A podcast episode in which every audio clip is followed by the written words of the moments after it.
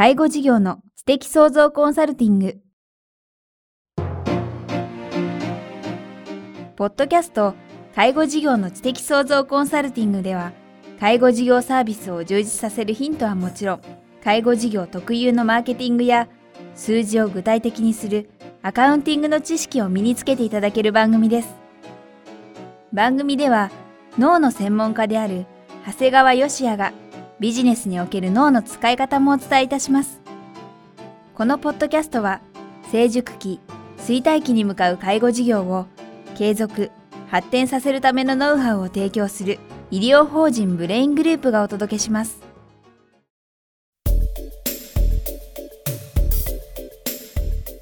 皆さんこんにちは。ナビゲーターの早川洋平です。介護事業の知的創造コンサルティング、今日は第14回です。長谷川さん、よろしくお願いします。よろしくお願いします。さあ、前回ですね、ランチェスター戦略について、お話を伺いましたが、今日はですね、具体的に長谷川先生がこれまで経験されたことも踏まえてですね、例もお話しいただけるということで、早速なんですが、今日は具体的にどんなことを。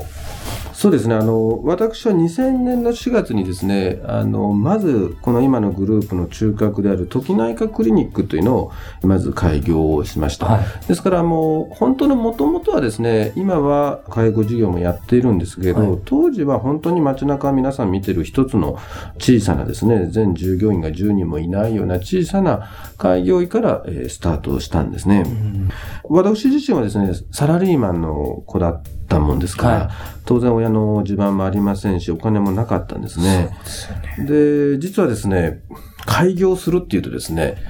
いろいろこうブローカーみたいな人がいっぱいいるわけです。開業家。は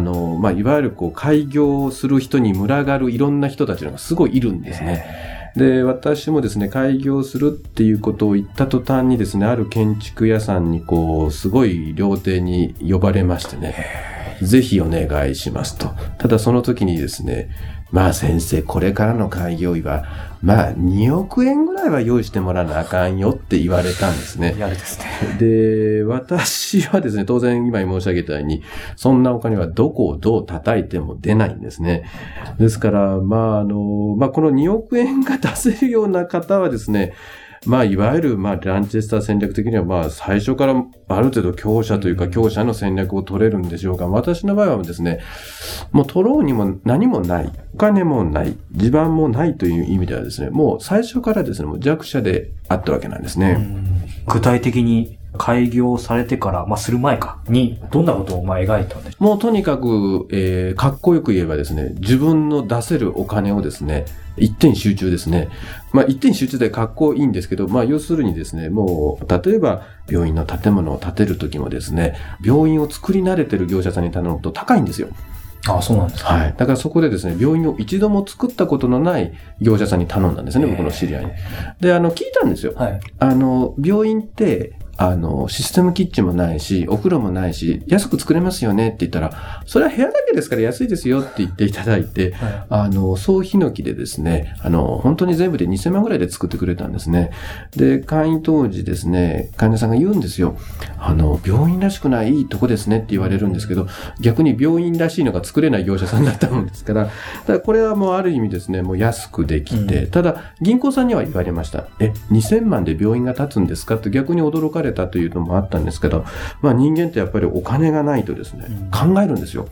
だからもう本当に、自分の出せるお金っていうのはもう借り入れも全部起こしても5000万しかない。それで建物も建てて全てやろうとするとですね、本当に弱者の戦略的にいくとですね、一点集中になったんですね。今一点集中っていう話ありましたけど、その事業的には具体的にどんなサービスに。もちろん外来診療、いわゆる普通の皆さんが病院行った時の外来診療ともやってたんですけど、ただ外来診療って言ってもですね、そんな高価な機械を入れることはできないもんですから、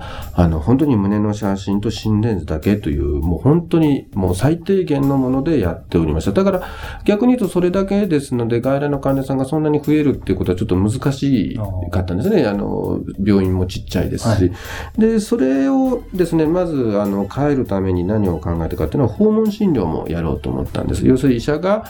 車に乗って患者さんの家に行くと、でこれあ、訪問診療ってある意味かっこいい言葉ではあるんですけど、要するにですね、私の体と車一台あればいつでもできるという意味ではですね、まさに弱者の戦略にはですね、適した事業になるんですね。うん、この訪問診療にフォーカスして、始められて、その結果どうなったんですか？ちょうどですね、この私の開業した時市はですね、訪問診療やってるクリニックがなかったんですね。あ、そうなんですか。はい。で、また、その時ちょうど介護保険が施行されたもんですから、はい、もう皆さん、いろいろ病院に来れないような方が、いろいろ浮き彫りになってきたとこだったもんですから、もういろんな方からですね、こんな来てくれる先生がいるならいいということで、どんどんどんどんご紹介をいただきましたね。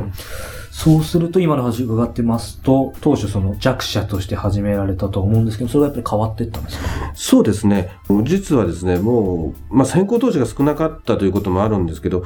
で、さらに外来の患者さんも少なかったんですが、結果的にはですね、訪問診療というのがそのエリアで1位になっちゃったわけです。すごいですね。ですからそうするとですね、実は最初の月から黒字なんですね。一度も赤字になることなく、これはですけど、いろんなのが効果があったと思うんですね。はい、要するに先行投資が少なかったというわけですから、当然赤字になりにくいという。で、ただ外来の患者さんは少なかった。ただ、もう訪問診療に関してはもうその最初の月から一気にトップであったということでですね、完全にこの当初の赤字部分をうまくカバーできて黒字スタートということになりました。そうすると、前回の話でもありましたけど、シェアに応じて、シェアが例えば少ない、小さい時は、いわゆる弱者、多くなると、今回これ、今おっしゃってるのは、先生の場合ナンバーワンになったということと、いわゆる強者に、変わったということになると思うんですけども、具体的にどんなことをそうですね、正直申し上げると、私はそこまではですね、あまりランチェスターということをあまり知らずにやってたんですね。で、結果的にこれが弱者の戦略だったんです。で、ある意味このままでいいのかなと思ってた時にですね、いわゆるこのランチェスター戦略に出会ったんですね。ですから僕はその時にですね、自分はここから強者の戦略に変えないといけないということは、これは学ぶことによって本当に知ったんですね。ですから、よく事業展開をあまり広げちゃいけないんじゃないかなという気持ちと、広げた方がいいんじゃないかという気持ちがあったんですが、ランチェスター戦略を知ったおかげですね、これはですね、今までの戦略ではダメだってことは明確に分かったんですね。ですからこれは今まで自分が取ってた弱者の戦略を強者にするんだと。で、そうでないとですね、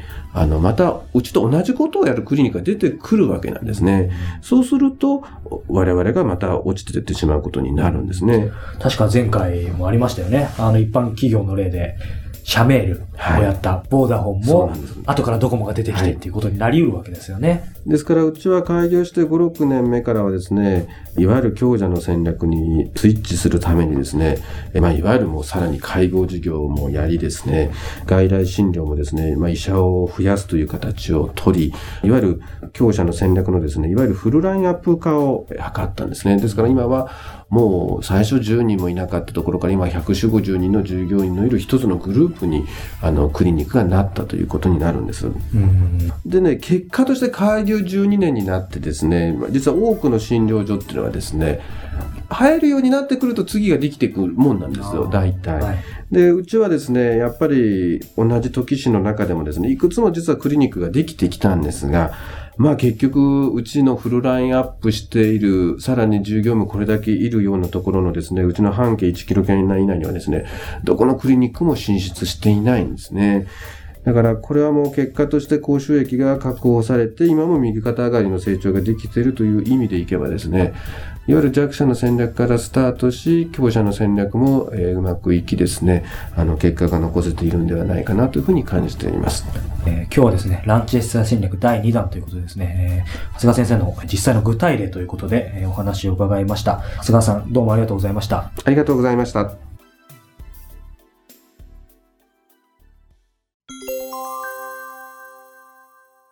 ここで番組からお知らせがあります。ブレイングループではですね、4月16日土曜日、認知症セミナーを開催するそうです。場所はですね、東京五反田学研本社ビル3階ホール、13時から16時、定員150人、会費5000円ということでですね、開催するそうです。この認知症セミナーというのは具体的にどんなことを当日お話しいただくんですか？私がですね、去年の6月にですね、出版させていただいた学研から出した、認知症の家族のための本というのがあるんですが、その本の中にも書いてある、認知症の正しい知識を得ましょうというのが一つの主題になります。ですから看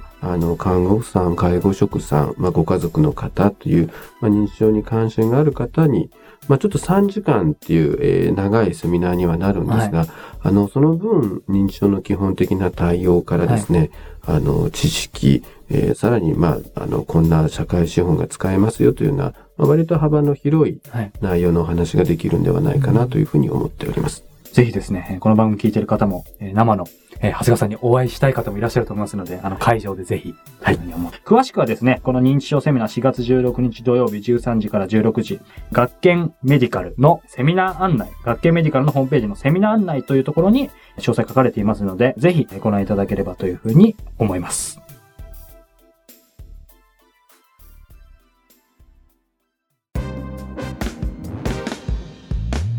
今日のポッドキャストはいかがでしたか？番組では、長谷川芳也への質問をお待ちしております。質問は株式会社在宅のウェブサイトにあるお問い合わせフォームからお申し込みください。サイト URL は http://brain-gr.com/在宅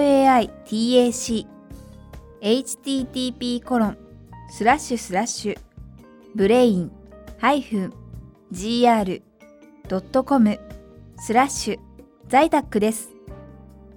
それではまたお耳にかかりましょう。ごきげんよう。さようなら。